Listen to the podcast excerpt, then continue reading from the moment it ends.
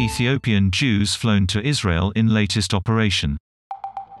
Israel's PM speaks of tears in his eyes as he welcomes the group, the first of an expected wave.